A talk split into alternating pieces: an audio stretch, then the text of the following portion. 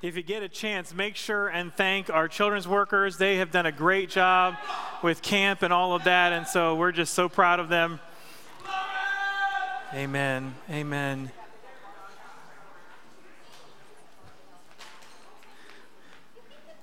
All right, so I have a quiz for you. You ready for the quiz? Just say yes, okay? The quiz is what book do you think we might be in? You got it. Okay, you're winners. You're, you're, you're making it today.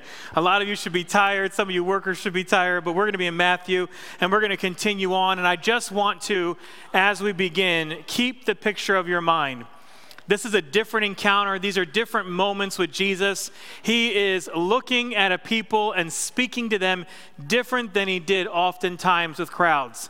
There was some type of connection, some type of movement in him and them that was so beautiful and so unique that he begins to just congratulate. He begins to speak into. He begins to just speak in a way that's so beautiful and sets things up so wonderfully. So, we're going to be in Matthew chapter 5, um, starting in uh, verse 1 through 7. We've been going through this, and uh, today we're going to be focusing in on verse 7. And uh, I won't review today, but we're going to head into that. So, if you got your Bibles or you just want to read with me, if you would stand for the reading of God's word this morning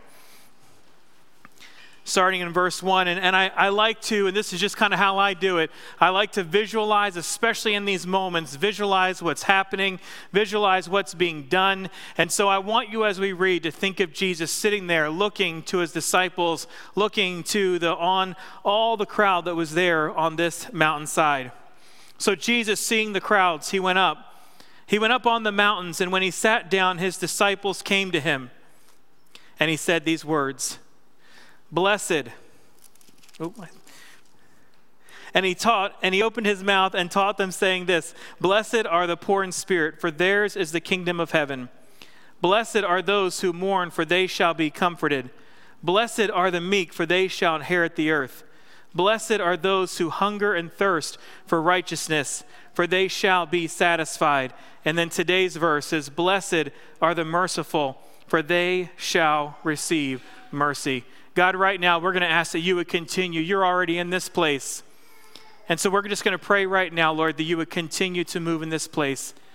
God, we would ask that you would bind the hands of the enemy in the name of Jesus and cast them out. God, we would ask that you would work in the midst of me and that today the words that, that are presented are the words that you've called and ordained for these moments.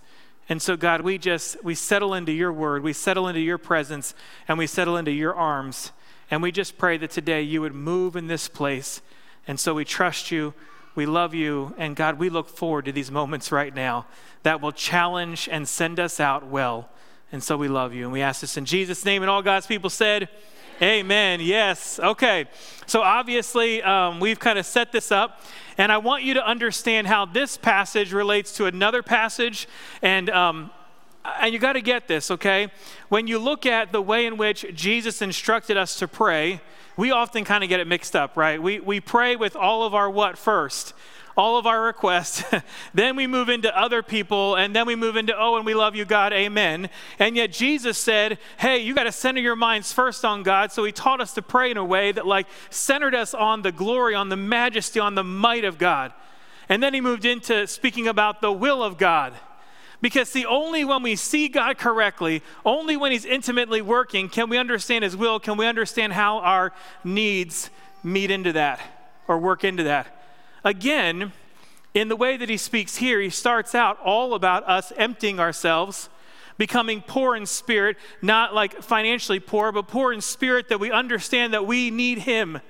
We need Him to come into our lives and fill us. And, and, and it's not people that complete us, but He brings completion to us.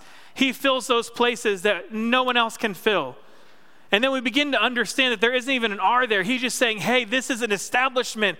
This is an exciting moment as we celebrate the fact that you know that you need me. And then we talked about how um, we mourn, but, but it's not mourning for, for loved ones. It's a mourning that understands the state we're in without Him and understands the state that others is in without Him.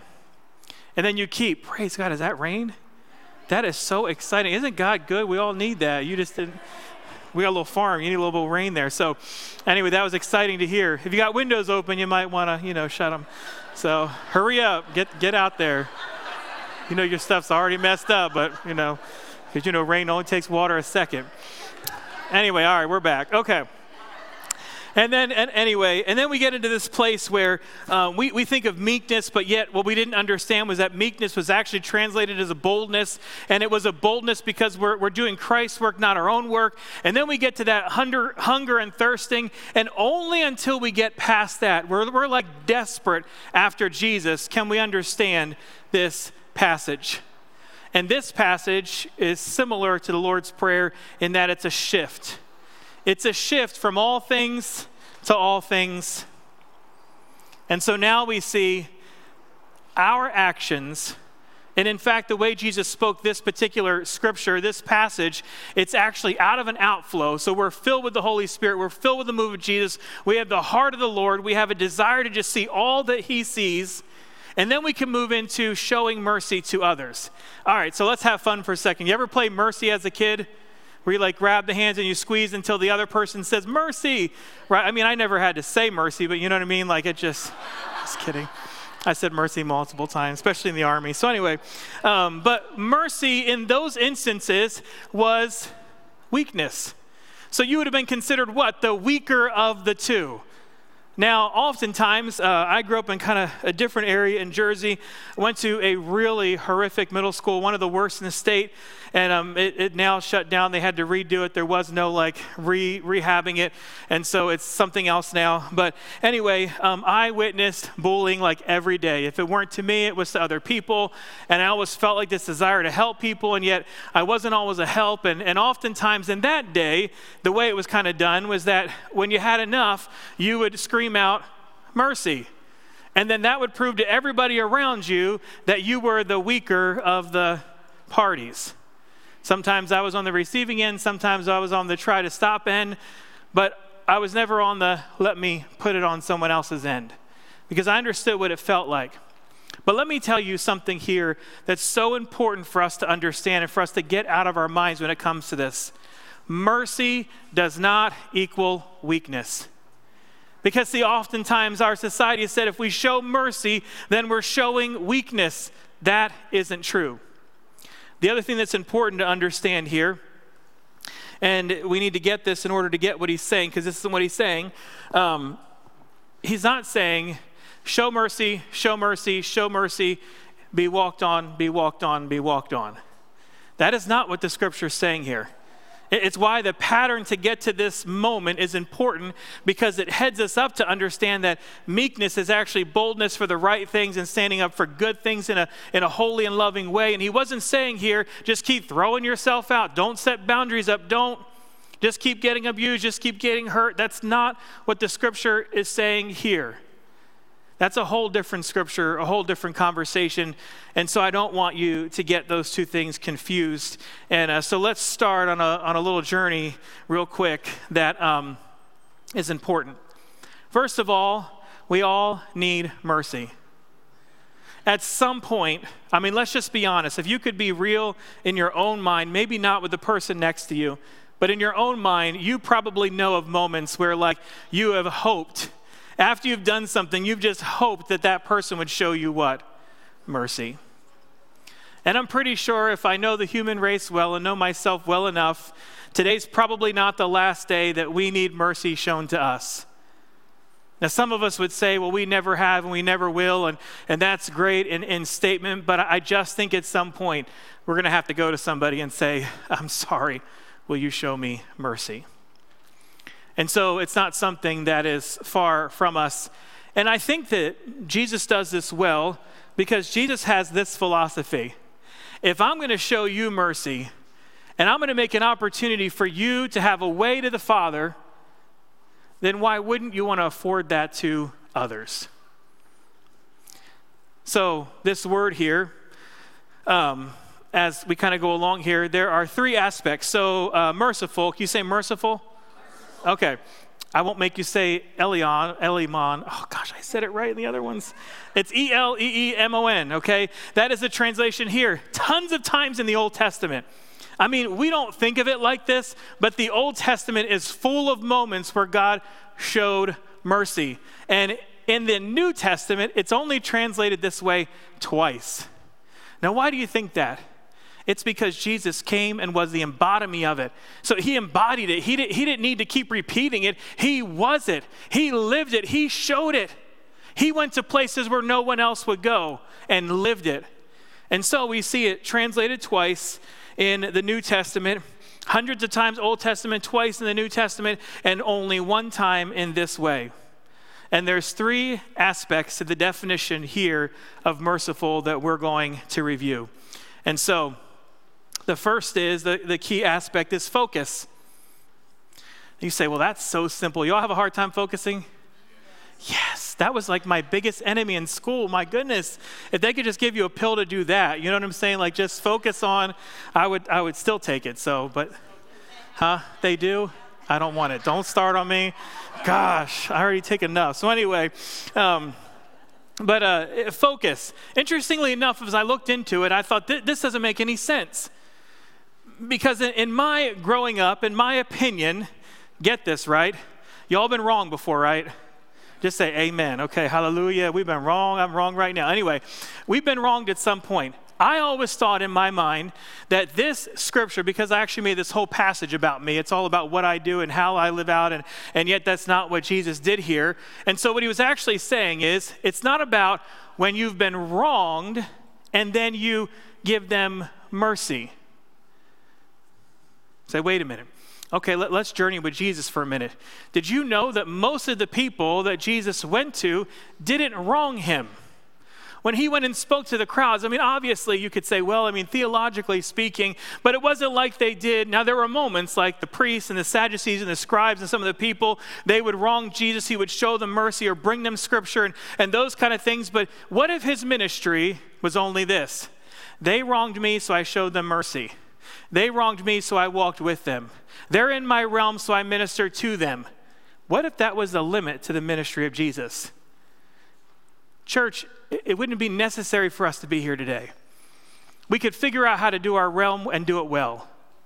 But yet, here it says to focus on those outside of our realm. Now, if you're young, you don't know what a realm is. It's like the people in your influence. So it's your family and your friends and like your schoolmates and your, your, your work and the people you work with. And like that's your realm. And your realm changes all the time. And life is just changed. You can't help it.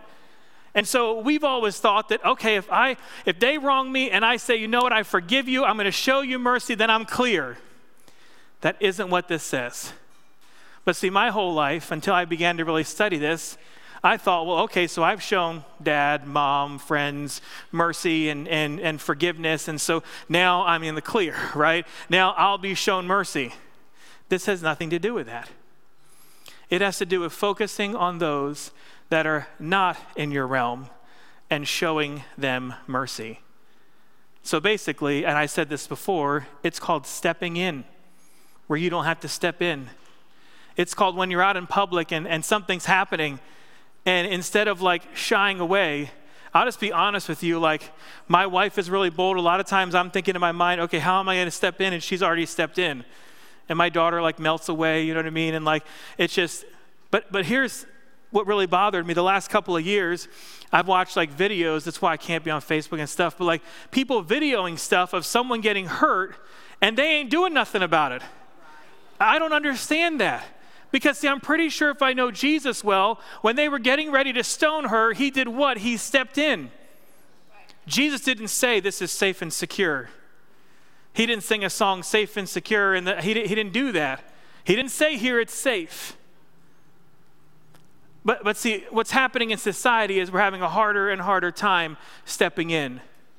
So when mom and dad don't step in, then why would Janae, Charlotte, Hazel, and Indy step in if they don't see me step in or they don't see mom step in.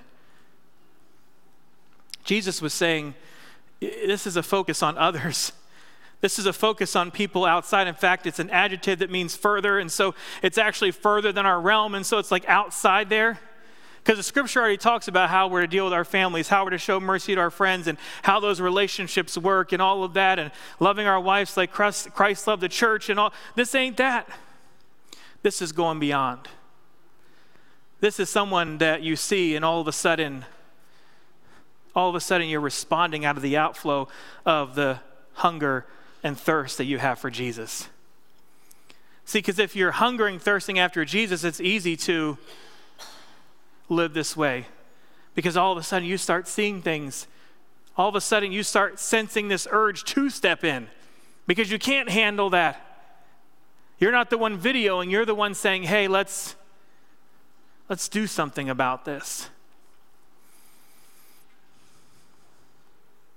It's not just about what's been done wrong to us, showing mercy to others. Now, you're going to say, okay, the second thing. And at the end, I'm going to kind of challenge you on each of these three things. Like last week, uh, can you identify a moment where, like, outside of yourself, did you show mercy?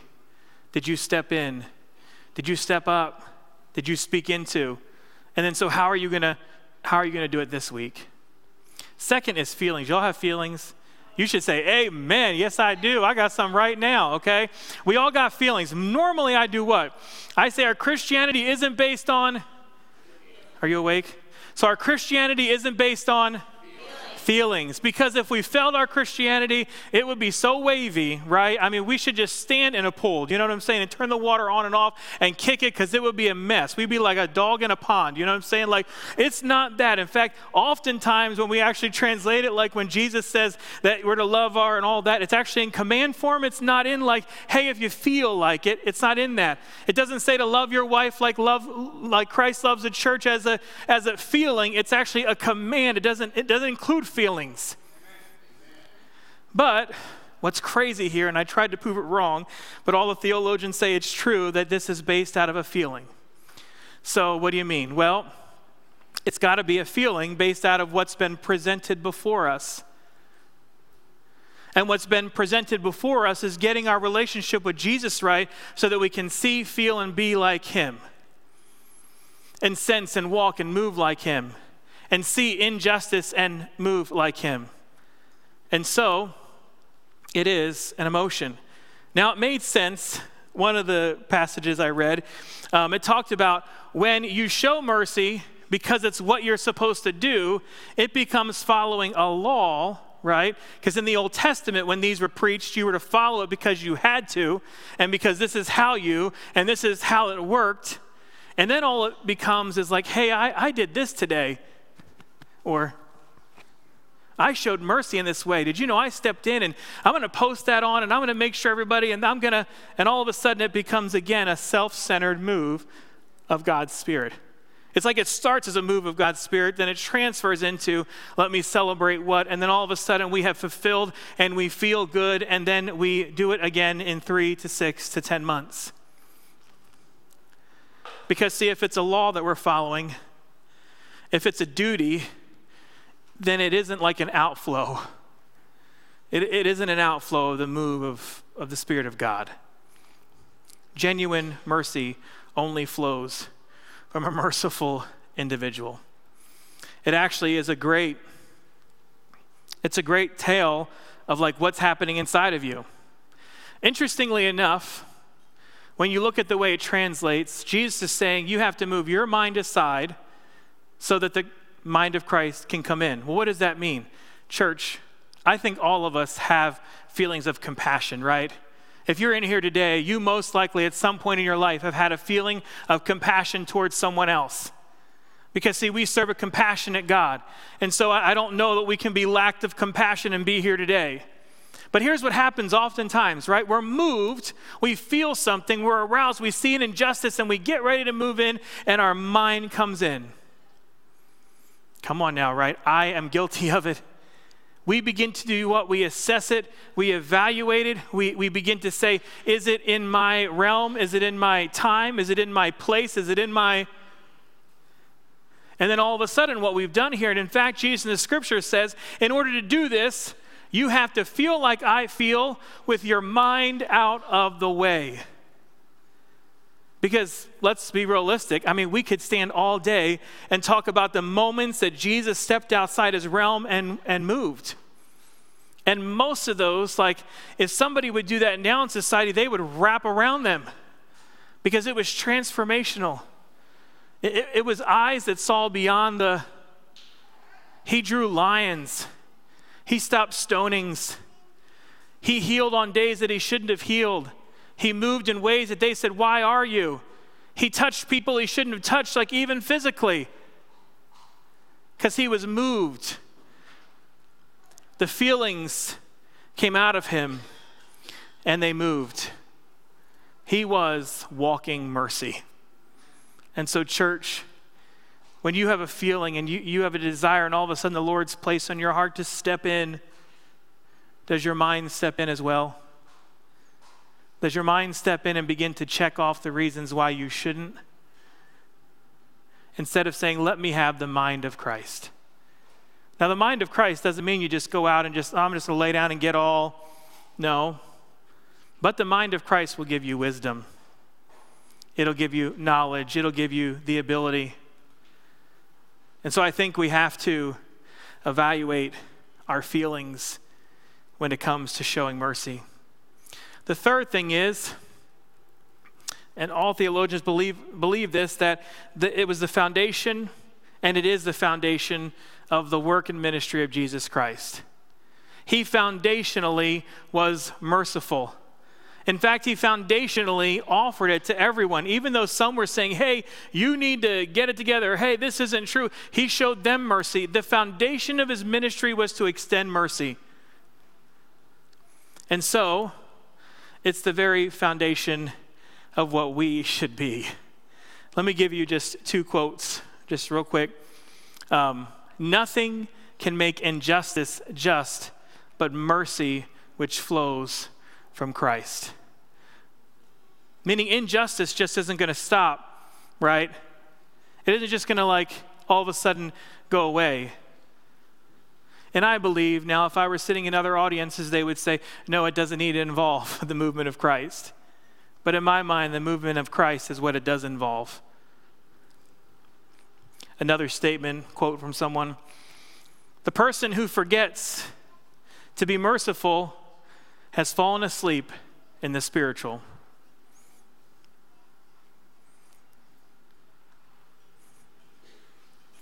Mercy is the foundation you say, well, what, what are you talking about? Well, let's go back to the Old Testament for just one minute here. Y'all know Abraham? I've been singing the song all morning, so I ain't singing it again, okay? But Father Abraham, he had many sons, and many sons had Father Abraham, and I am one of them, and so are you. So let's just praise the Lord. Come on, girl, you, you know you've been singing this all day today. Anyway, um, so what's interesting is God gave him a promise. Now you'll say, oh, he gave him a lot of, he did. He gave Abraham a lot of promises, okay? One of the promises was, is Abraham, I will bless you. And then what we love to do is just hold on to that, and then he's going to bless me. What's interesting is the rest of the scripture, you know, sometimes we don't like to get the tag on, you know what I mean? Like, skip the tag on, let's just receive the blessing. Well, there's more to it. God went on to say, so that you can bless others. See, he didn't just gift it so that he couldn't give it, he gifted it so he could gift it. And, church, I don't know that there's much different now. He gifts us mercy so that we understand it. And, church, I don't know how to explain it. If you haven't experienced it, the mercy that comes from God, like when you know that like your heart isn't right and his spirit comes in and moves and cleanses you and purifies you and gets your head on straight and like all of a sudden you're seeing things differently and it's not just self-help but it's the spirit of god coming in that void it's tremendous and it's freeing and it's peaceful. And so, why wouldn't we want to share it with others? As God affords to us, so He affords to others through us. So, as we close today, there's kind of a tagline in all of these now, I, I, already cleared up that like only one of them says so far the kingdom of heaven, and, and we've looked at all of them. But this one here says in verse 7 Blessed are the merciful, for they shall receive mercy. Now, the reason it's not worded the other way, because it probably should be worded if, if you're a merciful person, then you'll get mercy, right? But we, we have to get mercy to, in order to make space for, for God to come in. And yet, and really, like, it's kind of it's kind of the flip, but not really the flip. It's confusing, right? The bottom line is there's a tag to it.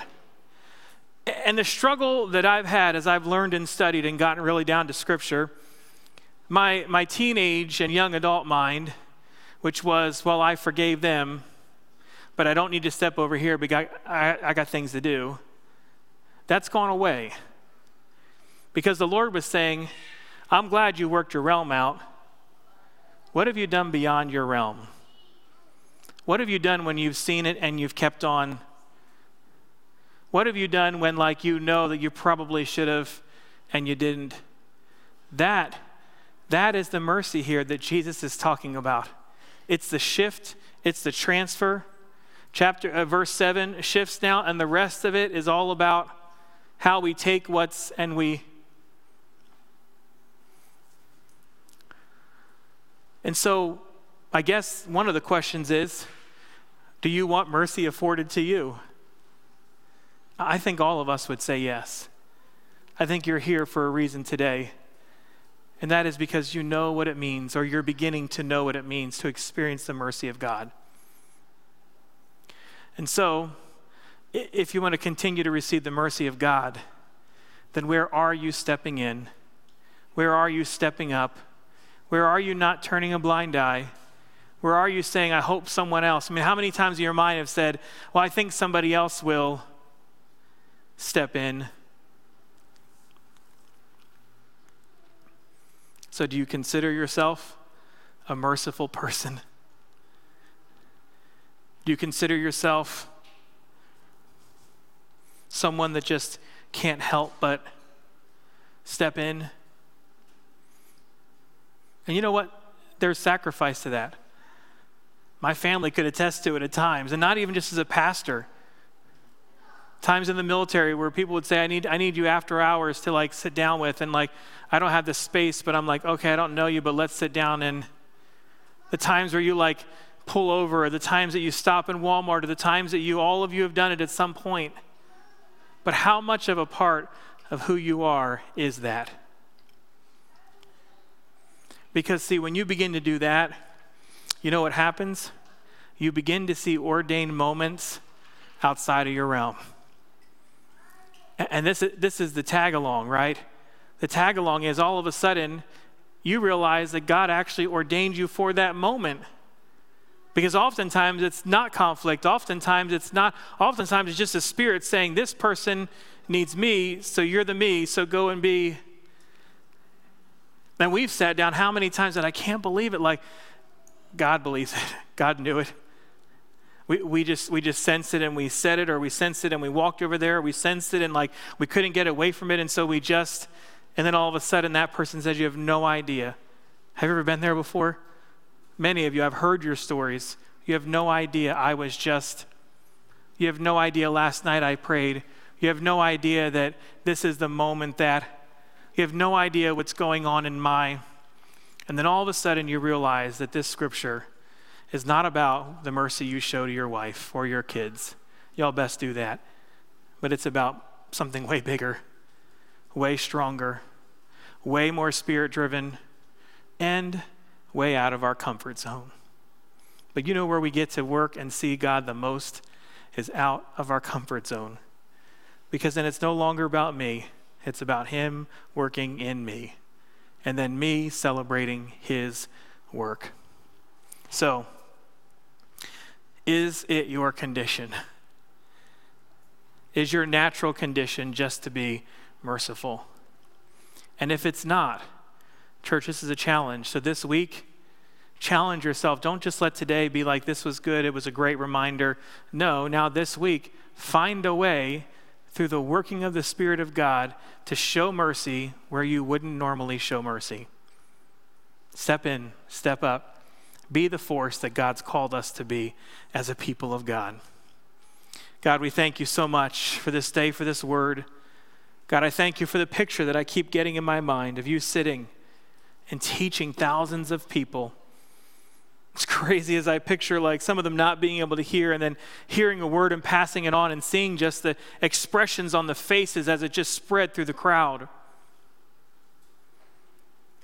And God, I hope today that this call you've given us, this, this movement of mercy, imagine if our name was just, hey, he or she is a movement of mercy he or she is the one you want to go to.